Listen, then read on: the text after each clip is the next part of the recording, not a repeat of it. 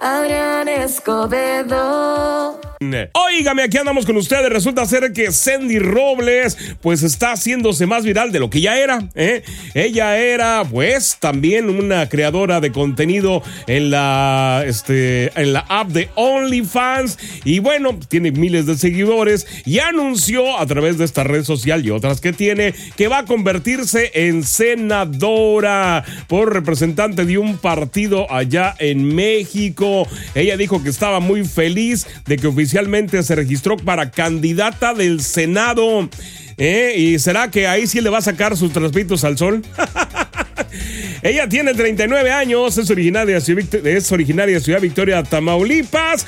Y bueno, después de ser un éxito en el OnlyFans, pues ahora resulta ser que se va de senadora.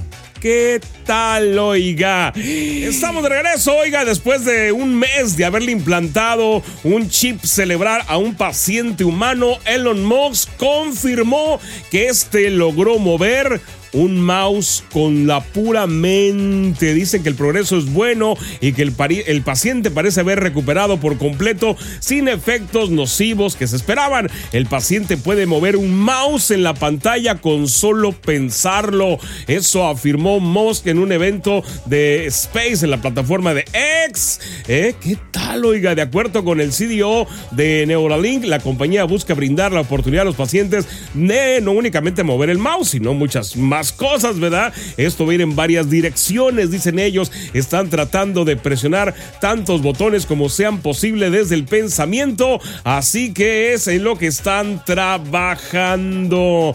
¿Qué le parece, oiga? Hay que recordar que este chip fue implantado el 29 de enero de este año y bueno, ahorita ya están teniendo este tipo de resultados.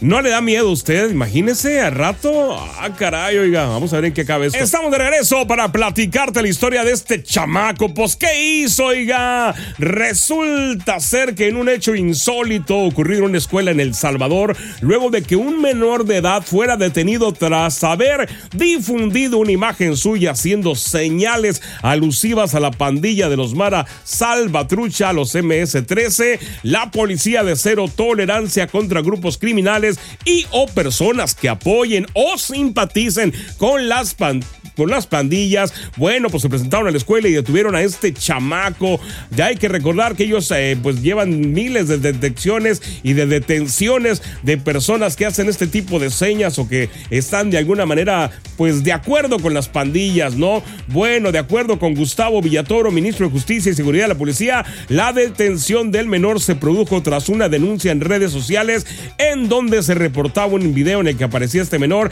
identificado como José S realizando señas referentes a la MS-13 en un centro escolar juntos con sus compañeros. Pero como este fue el que hizo todo el show, pues fue el que detuvieron. ¿Qué le parece, oiga? Así que los aguas con las señas allá, oígame. ¿Eh? Allá se andan bien bravos con eso. Aquí, caray. Bien, estamos de regreso. Resulta ser que haga de cuenta que se casaron el Spotify y el YouTube. Y bueno, nació una app nueva que se llama SpoteTube. es, una, es una aplicación completamente gratuita de código abierto que sí funciona el Spotify con el YouTube. ¿Te imaginas tener acceso ilimitado a toda la música del Spotify y el YouTube Music sin pagar suscripciones y completamente libre de anuncios. Bueno, pues según esta app hace este sueño realidad. Claro que a rato va a tener complicaciones legales esta aplicación, ¿verdad? Bueno, con esta aplicación los usuarios pueden disfrutar de millones de canciones, podcasts y listas de reproducciones de Spotify sin interrupciones. Las posibilidades de crear listas personalizadas, descargar música para escuchar sin conexión y descubrir nuevos artistas y géneros se convierte o bien pásate al SpotTube, StopTube, como le han llamado ahora, esta, esta herramienta definitiva para los amantes de la música que busca tener esas experiencias sin costo. Esta aplicación híbrida permite acceder a los playlists y canciones y álbumes favoritos de Spotify y reproduciéndolos el audio de YouTube. ¿Qué le parece? Oiga, gracias, dicen que a la inteligencia artificial. Vamos a ver en qué acaba esto. Por lo pronto dicen que nada más está para Android. Sí, ¿verdad? Bueno, dicen que nada más está para Android, ahí baja la plataforma, baja la aplicación y ahí le da pues este, las instrucciones a seguir para poder tenerla. ¿Usted la bajaría? Óigame, qué bueno que anda aquí con nosotros. Oiga, ¿usted ha oído hablar esto del narcisismo que va en aumento? ¿Sabe qué es el narcisismo? ¿Sabe cómo se vive el narcisismo en tiempos modernos y por qué algunos investigadores dicen que esto se ha estado disparando últimamente? ¿Eh? ¿Cómo le va a todos esos corazones enamorados de sí mismos? Así es, porque en esta era de selfies y redes sociales parece que el narcisismo está en su máximo apogeo. Es hora de hablar sobre cómo el amor propio se ha vuelto un poco un poco demasiado amor propio. bueno, de eso vamos a platicar el día de hoy, así que no se vaya, ahorita regresamos. Bien, oígame, estamos regresando, vamos a platicar esto del narcisismo. Dicen que el narcisismo en las relaciones actuales es como tomarse una selfie en medio de un incendio, ¿eh? Y ponerle, te ves genial, pero todo a tu alrededor se está quemando. ¿Eh? Pero al menos tienes una buena foto, ¿no? Para el perfil de Tinder, por ejemplo. En fin, señores, bueno, resulta ser que pues este culto a la imagen en los últimos tiempos pues se ha disparado gracias o desgraciadamente por las redes sociales, ¿no? Este culto a la imagen en las relaciones modernas porque con tantas aplicaciones de retoque fotográfico y filtros, no únicamente en el Instagram, ¿no? Los del TikTok están cañón los filtros. Bueno, es fácil que uno se obsesione con la perfección y perder de vista lo que realmente importa en una relación. Usted seguramente ha visto muchos videos de muchas muchachas que salen diciendo que algunos filtros del TikTok son peligrosos, ¿no? Inclusive hay uno que hasta le meten la mano hacia enfrente y no se quita el filtro, ¿no? Y bueno, esto es peligroso porque una, pues la persona que te ve, pues no te está viendo a ti, está viendo una representación tuya súper mejorada con inteligencia artificial. Y aquí lo más feito es de que mucha gente pues quiere verse como el filtro y empieza a perder el amor propio. Fíjese a lo que hemos caído empieza a perder en un mundo narcisista el amor propio hacia su imagen y enamorarse cada vez más de la interpretación de su imagen en la inteligencia artificial. Es como estar enamorado ahora sí de ti mismo, pero de otra persona. Antes te enamorabas de tu propio reflejo en el espejo, ¿no? Ahora te enamoras de la interpretación que hace de ti la inteligencia artificial. ¿Qué le parece? Dicen que este culto a la imagen en las redes actuales es como intentar encontrar el amor en un anuncio de perfume todo parece perfecto, pero al final solo tienes una botella vacía y una cuenta bancaria más pobre, ¿eh? Pero bueno, por lo menos hueles rico. Ahorita regresamos con este tema, no se me vaya. Seguimos con ustedes platicando de esto del narcisismo en tiempos modernos y el efecto de las redes sociales, ¿eh? Porque hablar el efecto de las redes sociales en el narcisismo es un super tema ahorita, oiga, y sobre todo cómo interfiere en las relaciones. Porque para empezar, ¿Por qué con tantos me gusta y comentarios halagadores ese prospecto de pareja, ya sea él o ella, no tiene pareja? ¿Eh? Porque se quiere mucho a sí mismo, porque le descubrieron el filtro, porque no se quiere ni así, pero quiera su filtro. ¿eh? De repente, ahorita es bien fácil caer en la trampa ¿eh? de esta gente que busca la validación, porque esa es otra. Acuérdense que un narcisista requiere que le estén diciendo continuamente, qué bonito estás, qué bonito vas, cómo te... Sí, exactamente. ¿eh? ¿Por qué? Porque es narcisista, ese es su estilo de vida, ¿no? Y si usted deja de hacerlo en ese momento, lo deja dejan de querer. ¿Qué le parece? Acuérdense que el narcisista de repente pierde suelo y esto de buscar la validación externa en lugar de cultivar relaciones significativas parece un deporte para ellos. ¿sí? Es como vivir en el mundo donde la atención es la moneda más valiosa. Ese es el mundo en los narcisistas. Oiga, si usted tiene uno por ahí, pues cuidado. Dicen que los efectos de las redes sociales en el narcisismo es como lanzar una moneda al pozo de los deseos y esperar que tus selfies te traigan el amor y la fortuna, pero al final solo obtienes un puñado de likes de tus familiares, de tu mamá, de tu tía la que te manda piolines y un cargamento de publicidad dirigida a ti. Eso no falla, ¿sale? Estamos de regreso. Óigame, platicando el narcisismo en los tiempos modernos, la importancia del verdadero amor propio. Y sí, finalmente hablemos de la importancia de ese verdadero amor propio en las relaciones, porque aunque el narcisismo puede ser tentador, nada se compara como el amor genuino y la aceptación de uno mismo, así con sus pequitas, con su lunar, con esa nariz aguileña. Hay que quererse uno como eso, oiga, no como aparenta en el filtro. Recuerde, si alguien lo quiere con filtros, no lo quiere usted, quiere la persona que tiene el filtro, oiga. Y si desde ahí ya se está filtrando, aguas. Luego, deja usted, oiga, hay unas damitas que se ponen en filtro. Es más, un filtro más y purifican agua, oiga. no, le, no les ha tocado ver.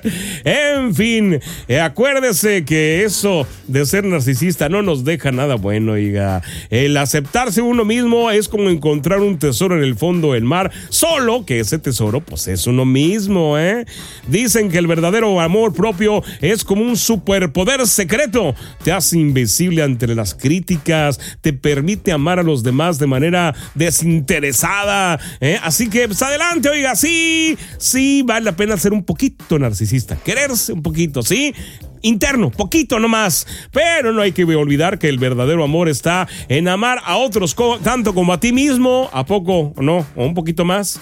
Pero si usted ama al del filtro, pues todos van a amar al del filtro, no a usted. Así que abusado, ¿sale? Óigame, resulta ser que ya sabe que ahorita la moda en el cine es el live action. ¿Y cuál cree que va ahora? ¿Cómo le van a hacer? Esta sí me gustaría verla, nada más para ver cómo la hacen, fíjese. La de Lilo y Stitch. ¿Se imagina qué eran a poner en vez del Stitch? y un perro o qué? Bueno, pues es la que sigue en el live action. Hay que recordar que esta película se estrenó allá por el 2002 y lógicamente marcó toda una generación. Además que revivieron a Elvis ¿eh? que Stitch cantaba una canción de Elvis Presley, ¿se acuerda? Bueno, pues resulta ser que esta trama de esa niña llamada Lilo que vive en Hawái, pues la van a revivir con marcianos y toda la cosa. ¿eh? Vamos a ver cómo les queda. ¿Usted cómo cree que la van a hacer? ¿Cómo va a estar? ¿Le iría a ver? Pues vamos a ver qué pasa, ¿no? Bien, estamos de regreso. me resulta ser que sí, hay un hallazgo que está produciendo, pues, este, escalofríos y demás, ¿no? Decían que en el metro de Nueva York, ahí en la Gran Manzana, ya era posible encontrarte de todo, ¿no? Desde una persona muerta, una persona herida, rata, en fin, ya saben, ¿no? Resulta ser que ahora la policía de Nueva York está investigando el hallazgo, escúcheme bien, de una pierna humana en las vías del metro. ¿Eh? ¿Qué le parece? Los agentes respondieron a una denuncia de hallazgo de restos de cuerpos humanos entre dos estaciones en el norte en el distrito turístico de Manhattan. Esto informó la policía de Nueva York en un comunicado. A su llegada, los agentes constataron la presencia de una pierna humana atravesada en la vía del ferrocarril. La pierna fue retirada e investigan, pues, cómo fue que llegó ahí y luego de quién es la pierna, ¿no? Así que ahora sí que pues te puedes encontrar de todo, de todo, ahí en el metro de New York. Ay, caray. Óigame, yo no sé si ya esto sea buena noticia o sea mala. ¿Usted qué piensa? Resulta ser que la inteligencia artificial ahora sí ya está metida en todo. ¿eh? Resulta ser que en una de las revistas más famosas a nivel mundial, este mes la portada, por lo menos en la edición de dónde fue, de México, ¿verdad? Eh, la portada tiene como protagonista a Samantha Everly. Eh, ¿Quién es Samantha Everly? Pues es la nueva conejita de Playboy de la revista de la edición en México. Pero, sí, hay un pero. Está hecha por inteligencia artificial. Así es. Esta vez esta revista rompió con lo convencional y tendrá tres extensos pictoriales, de estos que hacen con foto, ya sabe, de contenido erótico, en este mes de marzo creados por la inteligencia artificial. O sea que ahora sí hasta los modelos se van a quedar sin chamba, oiga. ¿Qué le parece, oiga? La video virtual no es humana, pero a través de las herramientas tecnológicas puede interactuar con sus seguidores, va a tener mensajes primados, va a estar en la, lógicamente en el sitio web de la revista. Y bueno, con esto la revista está buscando, dicen ellos, dar como siempre un paso adelante en cuanto a la tecnología. ¿Usted qué cree, oiga? Hasta los talleres mecánicos van a cambiar ahora, oiga, va a tener puta foto de inteligencia artificial. ¿Qué es eso? Bueno, en fin. Avanzamos. Seguramente usted se acuerda que la semana pasada platicamos de un oso, de un oso el 14 de febrero que se hizo famoso por arrestar a un este, ladrón, ¿sí? ¿Se acuerda? Bueno, pues ahora al grito de ¡Síganme los buenos! Policías disfrazados del Chapulín Colorado atraparon a delincuentes. Así como lo oye, allá en Brasil se infiltraron unos policías en una fiesta callejera, estas carnavaleras, disfrazados del personaje del Chapulín Colorado, esta popular serie El Chavo del Ocho, y detuvieron una cuadrilla dedicada al robo de celulares en la ciudad de Sao Paulo. Eh, esto informaron fuentes oficiales. Se trata del primero del año en que la policía de Sao Paulo adopta estas estrategias para poder encajar en el medio en el que se mueven los ladrones y bueno, detuvieron este un montonal de raza que andaba ahí delinquiendo después de, ah, de registrarse 534 denuncias de este tipo de delito de robo de celular. Así que para infiltrarse se disfrazaron del Chapulín Colorado y cuando tenían ya detectados pues ahí a todos los malandros, personas entre 21 y 38 años, pues que gritan, síganme los buenos, y se les fueron sobre ellos. Ya sabrá que todo quedó grabado en un video, el cual se está haciendo pues viral, pero fíjense, cosas que les está funcionando ya en Brasil. ¿Qué tal, oiga? Muy al estilo de Aida Cuevas, el tema del pastor aquí a través de Latin. Oiga, me estamos regresando. Resulta ser que un grupo de arqueólogos estadounidenses y sudamericanos descubrieron los restos más antiguos de una antigua civilización en Perú y el continente y dicen que ahora estos están muy similares en cuanto a edad a las pirámides de Egipto y Stonehenge. ¿Qué le parece, oiga? ¿Eh? No le digo que andan con los descubrimientos a todo lo que da. Esto se dio allá en la Sierra Norte de Perú. Un equipo de arqueólogos descubrió una impresionante plaza circular magnética. En este sitio los arqueólogos marcaron un hito en la compresión de las primeras civilizaciones de los Andes sudamericanos. Este hallazgo, dirigido por el arqueólogo Jackson Toyne de la Universidad de Washington y la bioarqueóloga Melissa Murphy, desvelaron una estructura de aproximadamente 20 metros de diámetros, construida con enormes piedras dispuestas verticalmente y alineadas con los muros concéntricos. Según ellos, la edad puede ser la misma que las pirámides de Egipto. Esto pondría a Perú en la misma edad de antigüedad que el antiguo Egipto. ¿Qué le parece? Eh, dicen que la construcción de esta plaza pudo haber sido aproximadamente hace cuatro 4.750 millones de años. ¿Eh? ¿Qué tal? Y van a seguir los descubrimientos, va a ver. Ya estamos de regreso. Resulta ser que dos hermanos australianos presenciaron una batalla de ovnis. A ver cómo estuvo el show. Cuéntanos. Dos hermanos australianos presenciaron una batalla de ovnis en el cielo antes de estrellarse. Hace cuatro décadas, un incidente insólito dejó atónitos a los residentes de una localidad en Australia. Dos hermanos fueron testigos de aquel evento en el cielo, una batalla de ovnis antes que se estrellen en la superficie. Bill Tyndale y su hermano gemelo, Rod presenciaron un avistamiento ovni extraordinario. Hace casi 40 años, Tyndall cree que fue testigo de lo que solo puede describirse como una batalla aérea entre dos ovnis, que terminó con uno de ellos estrellándose contra la Tierra. Eran alrededor de las 21.30 horas del jueves 7 de febrero de 1980 y estaba en su casa en la ciudad de Algate, en el sur de Australia, cuando su hermano gemelo Rob gritó desde su dormitorio. Dos objetos, uno con luz amarilla y otro con luz roja, en el cielo desde su ventana, que miraba hacia el valle en dirección a Stirling, a unos 20 minutos al sureste de Adelaida. Los niños de 10 años vieron un objeto amarillo brillante dando vueltas justo por encima de la línea de árboles, a un kilómetro de distancia. Al cabo de unos minutos, según Phil, apareció un segundo objeto ligeramente más grande que emitía una luz roja. En lo que describe como un movimiento casi de dibujos animados, se acercó al objeto amarillo, se detuvo, dio marcha atrás y volvió a hacerlo como si quisiera provocar una reacción. A continuación, el objeto amarillo despegó perseguido por el objeto rojo. Zigzaguearon por el cielo como dos moscardones, cambiando de dirección instantáneamente sin inercia aparente y cubriendo distancias que él estimó más tarde en hasta medio kilómetro en menos de un segundo. A lo largo de la persecución, que según Theo duró varios minutos, el objeto amarillo se detenía periódicamente en pleno vuelo y se sacudía de un lado a otro como si estuviera atrapado por una fuerza invisible antes de liberarse. Ninguno de los dos objetos hizo ruido. Finalmente, el objeto amarillo aceleró y desapareció detrás de una colina, y el objeto rojo también se desvaneció. En total, cree que el avistamiento duró unos 15 minutos. Un objeto perseguía al otro Rob Tendall confirmó el relato de su hermano.